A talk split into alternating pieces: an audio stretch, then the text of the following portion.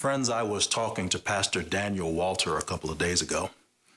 And this is an 81 year old soldier for Christ who used to fly airplanes into the Amazon as a missionary. And he served in Cambodia as well, probably other places he didn't even tell me about. And now he's pastoring a little church in Cedar City, Utah. And when you speak with him, you can hear wisdom in every word, you know. And I was starting to feel a little young and unproven, so I asked him to pray for us both. Lord, he says, help us to fill the void and help us to come together. Yes, Pastor Walter. Yes, friends, isn't it wonderful to be able to come together and worship the Lord? Isn't it wonderful that God will fill the void and that nothing, and I mean nothing, can separate us from the love of God. Before we get into the message for today, let's read our theme verse, shall we? And this is found in 2 Corinthians chapter 4, and I'm going to read verses 8 and 9 and then verse 18. Here's what the Bible says. It says, "We are troubled on every side, yet not distressed. We are perplexed, but not in despair, persecuted, but not forsaken, cast down, but not destroyed. And friends, what I like to do lately is to group the we's and the nots together. And it sounds a little bit like this We are troubled on every side, we are perplexed, we are persecuted, we are cast down, but not distressed, not in despair, not forsaken, not destroyed.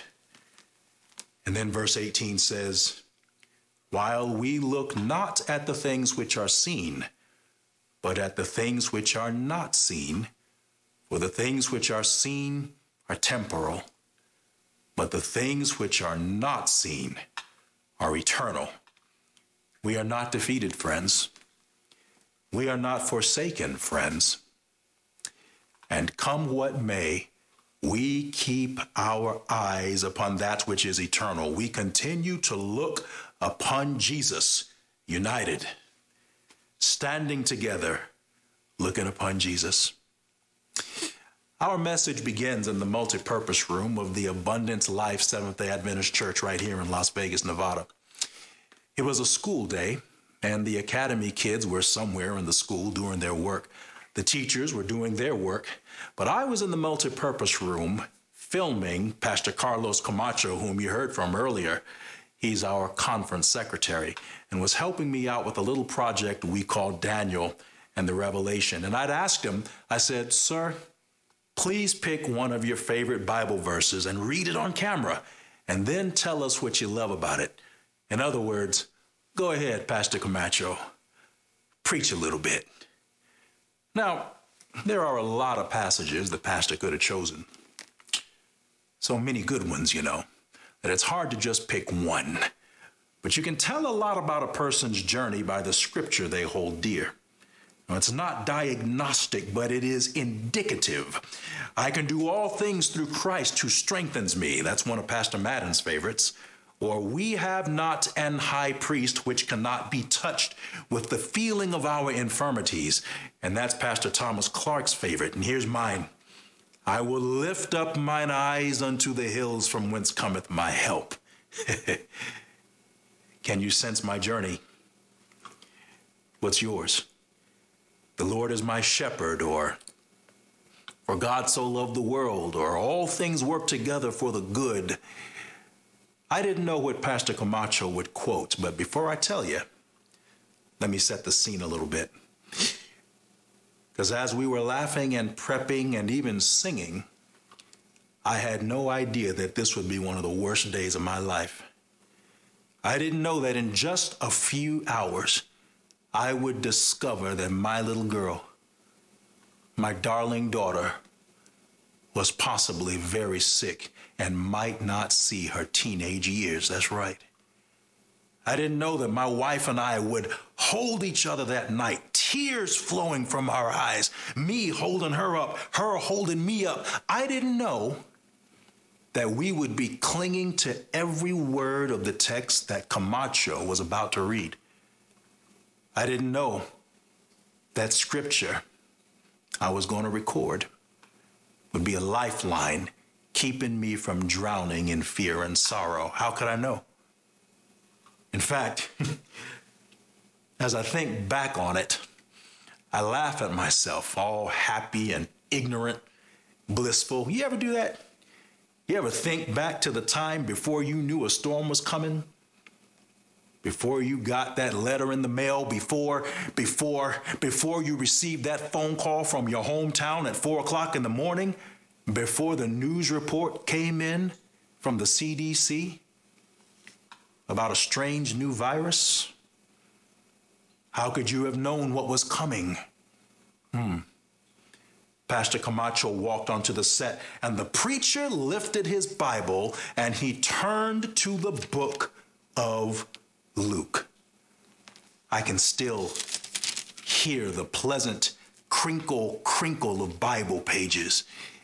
And this is what he read. And there shall be signs in the sun and in the moon and in the stars and upon the earth distress of nations with perplexity the sea and the waves roaring.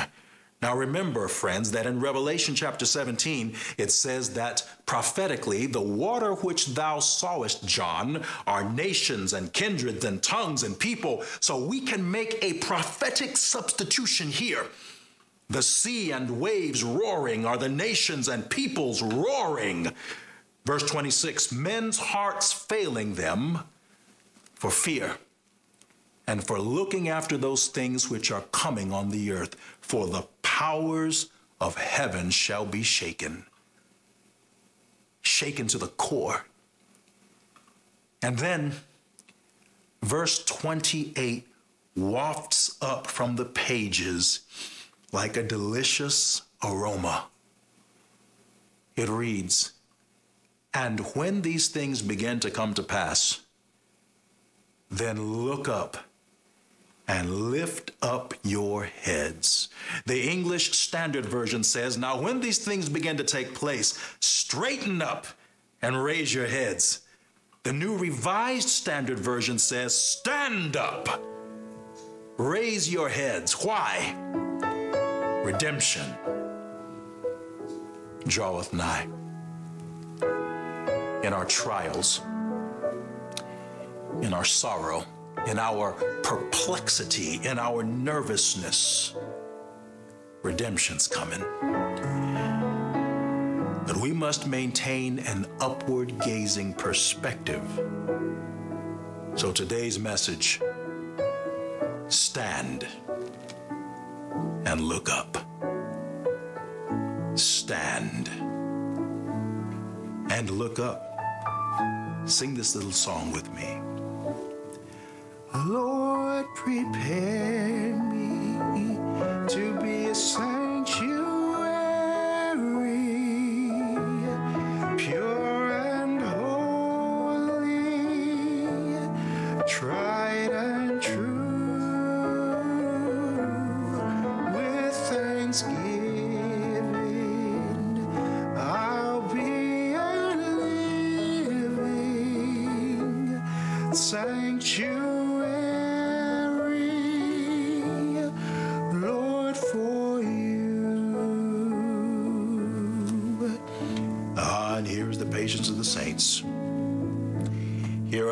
keep the commandments of God and the faith of Jesus Christ, our Lord and our Savior in heaven. Lord, I firstly ask that you would hide Ryan. Let us not hear from Ryan or see him, but would you yourself come and speak to us as we examine your words which instruct us to stand and look up in the latter days. Thank you, dear Lord. Save us, we pray. In thy mighty name, amen and amen. Jesus had just done something unthinkable. He had rebuked the Pharisees before, you know. He had healed on the Sabbath before. He had dared to touch Samaritans, lepers, prostitutes. He'd even touched the dead, which is a no no in Jewish culture, before raising them up, that is. but on this day, Jesus takes it to a whole new level, does he not? he enters the temple in Jerusalem during its most busy time, and he sees the mockery that it has become. Jesus, who would pay the price for our sins, sees the unholy exchange of money, the setting of prices for sacrificial animals. The people had taken the temple practices, which were a holy representation of what Jesus himself would be, would do, our Savior, and they were profiting from it, making money off of it in an unholy way, personal gain you know, it wouldn't be the last time people use the name of God to make money. And Jesus drives them out, turning the tables over. He expresses his righteous indignation. It is written, he says, My house shall be called the house of prayer, but they've made it a den of thieves. And the money exchangers, the marketeers, the profiteers, they all flee from his presence, from his countenance. I'm reminded of how many will be when Jesus returns with his full glory and might. How many will flee? How many will hide? But why here? Why did the riffraff flee on this day in the temple? You know, one writer says that, that Jesus almost glowed. His divinity peeked, as it were, from behind the curtain of his humanity, and the people realized that they were in a greater presence than it would have seemed at first. Or how about this? How about this? Jesus is our high priest, Hebrews chapter 4, verse 15. Jesus is the living bread, John chapter 6, verse 51. Jesus shows mercy, John chapter 3, verse 17. Jesus is the Lamb of God, John chapter 1, verse 29, slain from the foundation of the world, Revelation chapter 13, verse 8. So every aspect of the temple, from the high priest to the bread to the mercy seat to the Lamb to the sacrifice, its very purpose indicated Jesus. And maybe, just maybe, for a second, for a moment, the money exchangers sitting in the temple that day saw Jesus, the real sanctuary. And even if subconsciously they knew they must move aside in the face of his authority again, because it wasn't the first time. And according to prophecy, it wouldn't be the last time Jesus would clean his temple. But after such holy audacity, the disciples knew, they, they, they just knew that Jesus would soon proclaim himself earthly king. He had triumphantly entered Jerusalem and had already begun to set the crooked places straight, make the rough places plain. And looking ahead, they only saw bright hope blue skies, not knowing that the darkness of the crucifixion lay just ahead. And that soon, like we discussed earlier, they would be huddled in the upper room, remembering the time before the tragedy.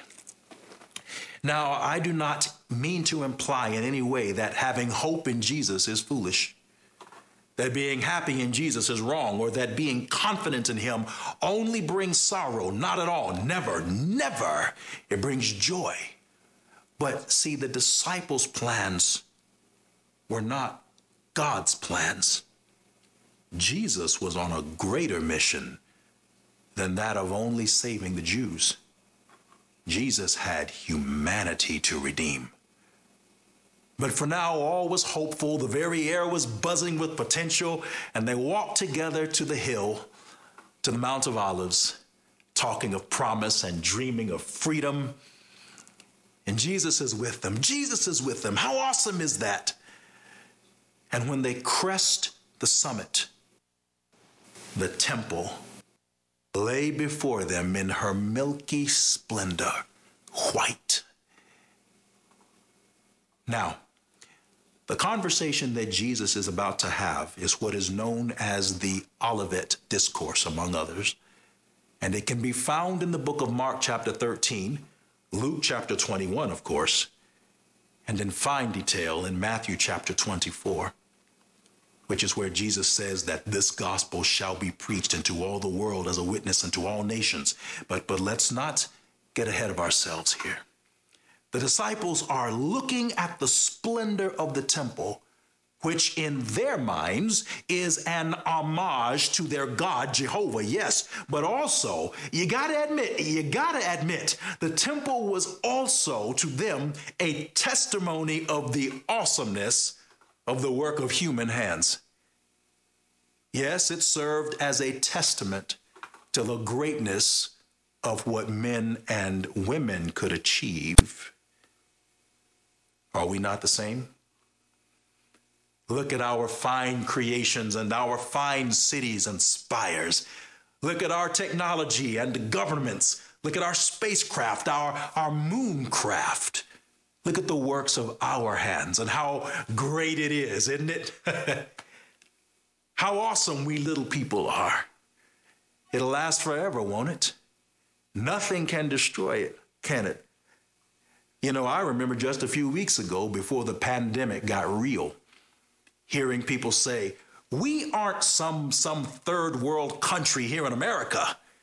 We can't be affected by the virus here in America like others are because we have the best. Our greatness will protect us. Lord, help us. Because we need to lean not upon ourselves, but on Jesus. And the disciples are looking at the temple and the greatness of the temple, it overwhelmed them. And they didn't mean it. They weren't trying to be that way. But their plans were not God's plans. Luke chapter 21, verse 5 says somebody spoke up. They had to. They said, Isn't this temple something? Jesus, Rabbi, isn't it great? And Jesus, knowing their plans, Jesus, knowing how much it would hurt, and he himself hurting, makes a devastating declaration. He completely alters their worldview. The days will come, he says, in which there shall not be left one stone upon another that shall not be thrown down. What? And they were thinking of triumph, and Jesus, Jesus portends defeat. Their hopes were here, and now their hopes are here. No, no, no, surely not. Jesus say it isn't so. For generations the temple had stood broken down and then rebuilt. For generations, they had prayed for earthly might and earthly restoration. How could such utter tribulation and destruction happen? How could their reality change so much? Later, Andrew and Peter, James and John, two sets of brothers, a fraternal committee, they draw nigh to the master and they ask, when shall these things be? And what shall be the sign, Jesus, of thy coming and the end of the world? And with that question, history expands before the Savior like a great accordion. He looks beyond the page and even beyond the chapter toward the end of the volume itself. It is here that you and I cease to read this story about the disciples. And now we join the disciples at the feet of Jesus. For when he speaks, he speaks to us all. Can you see him? In your mind, can you look into the Savior's eyes right then? As he gazes in prophecy down through the ages, he says, Ye shall hear of wars and commotions. Be not terrified, for these things must first come to pass, but the end is not by and by. Verse 10 Then said he unto them, Nation shall rise against nation, and kingdom against kingdom, and great earthquakes shall be in divers places, and famines, and pestilences, friends, pestilences, and fearful sights, and great signs shall there be from heaven. Jesus looks into the near future and he sees his mock trial, his murder and then, with only the Father's word as guarantee, he looks beyond the cross into the more distant future to the persecution of his disciples and of his redeemed. He sees the destruction of that earthly temple under the dubious command of Titus, the Roman general. He sees the rise of the papacy, the demise of religious freedom. He sees spiritualism resurge. He sees crusades and Ottoman warriors, the bubonic plague and Napoleon. He sees world wars, not one, but two or more. He sees mankind again gain the ability to destroy himself. He sees his remnant rallying, prophecy understood. He sees it. He sees it.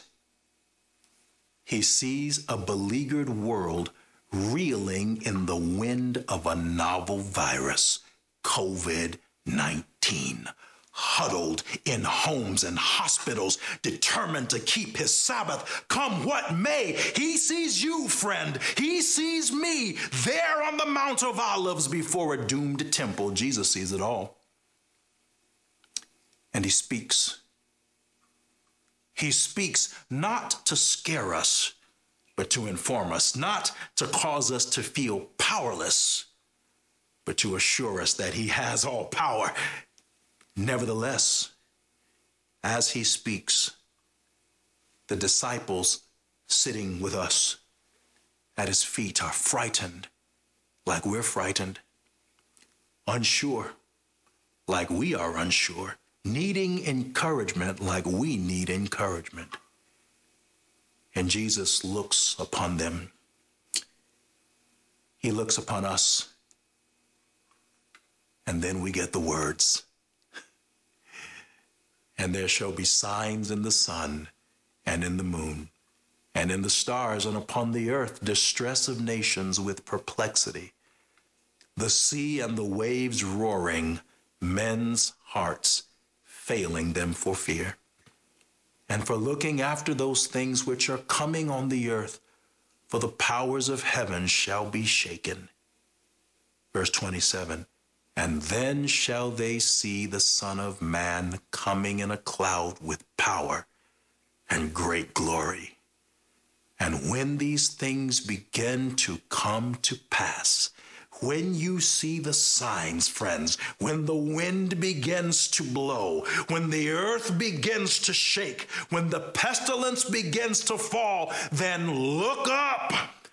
Stand up, it says, and lift up your heads, for your redemption draweth nigh.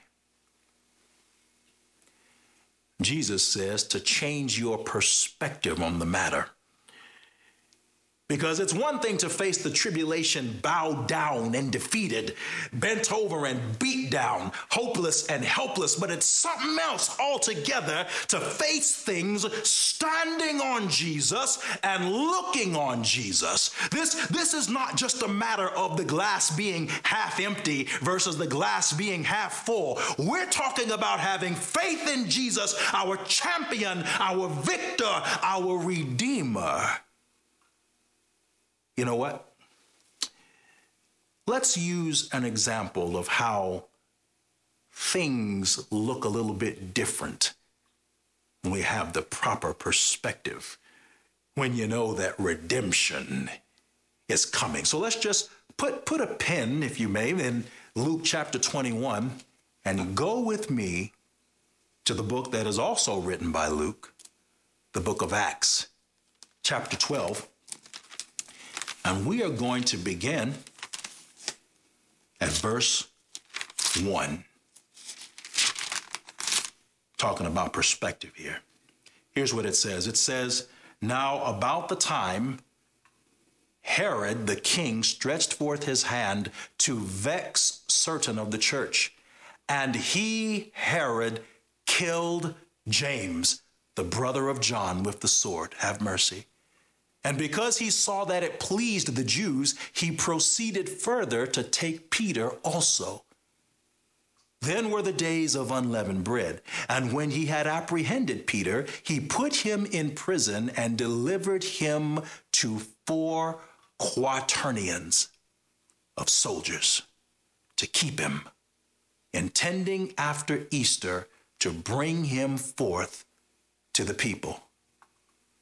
Peter, therefore, was kept in prison, but prayer was made without ceasing. You see that? Oh, I know Pastor Neary is saying amen. Prayer was made without ceasing of the church unto God for him. Verse 6 And when Herod would have brought Peter forth, the same night Peter was sleeping between two soldiers, bound with two chains, and the keepers before the door kept the prison. Verse 7 And behold, the angel of the Lord came upon him, and a light shined in the prison. And the angel smote Peter on the side and raised Peter up, saying, Arise quickly. And his chains fell from his hands. And the angel said unto him, Gird thyself and bind on thy sandals. And so he did. And he saith unto him, Cast thy garment about thee and follow me. Talk about dark and trying times. You can read in the book Acts of the Apostles that the people of Christ were being herded, hounded, their homes were being taken, their women were being assaulted, and James, not James, James the son of thunder, James, part of that fraternal committee that we were talking about, had been captured and killed by the sword. Thank you, Herod. Thanks a lot, Herod. You killed James. And by the way, Herod killed James to appease the Jews. He did it for the same reason that a previous Herod had killed John the Baptist because he would not stand for what was right. And now, Peter, Simon, Rocky, has been cast into prison and is awaiting his fate. They grabbed Peter and they beat him and they shoved him into captivity. They served him some slop and left him there because it was Passover and the people were celebrating. And after Passover, they would proceed with Peter's sentencing. And I imagine that the irony was not lost on Peter as he sat in prison, possibly awaiting his death. Because you know, it had been during Passover that they arrested his Savior and killed him. It had been during Passover weekend that Peter had skulked in the courtyard, and with cowardice he had denied his Lord, not once, but thrice. But where before he had shrunk away, now Peter is determined to stand for his Jesus, to keep his promise, to die for him. The hour is late, and the rusty, bloody chains weigh heavily upon Peter. The weight of his predicament is literally upon him. But when all seems lost, a mighty angel is dispatched from the barracks of heaven, and we are told that while Peter sleeps, the angel strikes him to awaken him. And look at what the angel says. Look at what the angel says. The angel raised him up, stood him up, saying, Arise. Do you see the similarity? Peter is in a dark hour when the angel comes, and the angel says, Stand, Peter, arise, Peter. Can you hear Jesus' words being echoed here? Stand, lift up your heads, look up, Peter. Your redemption has come. Stand up, look up. And then verse 7 and Peter's chains fell off from his hands. The chains fell off. Now, I'd like to focus on that aspect as we draw to a close here. Arise, Peter, and the chains fall off. The same chains that had seemingly weighed him down. The same chains they had used to bind him are now an indication of how great God is. Listen to me, listen to me, because I'm about to discuss having the proper perspective of a Christian that's standing on Jesus and looking to Jesus. When the chains were placed on Peter, they had this sound to them. Yes? The sound of a man in chains. Can you hear them as they lead Peter to the prison cell? The chains rattled, and the rattling of the chains brought news of the Christian being attacked by Satan. When you heard Peter walking down the hall, A downcast, bent over Christian might have heard these chains and said, Woe is Peter! How messed up Peter's situation is. I don't know how Peter's going to make it. Where is Peter's God? But when the angel said, Look at this, when the angel said, Arise, stand up. The chains fell off, according to verse 7. Now, when the chains fell off, Guess what sound they made? The same sound. What was the difference? The difference was perspective the rattling of the chains may have meant defeat to the defeated. They may have meant discouragement to the discouraged. But to the man, Peter, who had learned to stand up and look up, the rattle rattle of the chains was the sound of coming victory. He knew that Jesus could save him, he knew that Christ could free him. And even if he'd met his death, redemption was coming. So let's bring this home. The news of trouble the countless deaths, the dismal outlook, the reports of viral spread are the rattle rattle of chains. But to us, those are not the sounds of defeat. Those ain't the last gasp of God's people. That's the sound of the coming Lord. That's the sound of redemption. So Jesus says, when these things shall come to pass, when you hear this stuff, stand and look up. Stand. Look up. Two commands right next to each other. When he says to look up in the KJV, the Greek word is, and I'm going to try to say this right, anakipsate, which means to raise oneself up, or to, and I quote, unbend or to stand tall along this Christian journey, we cannot look up but fail to stand up. Because what good does it do to know that Jesus is coming, but not be willing to stand for Jesus, not be willing to do that which is right, to preach the truth? In these last days, God is calling upon his people to stand, to stand, family, for him, but also to stand on him.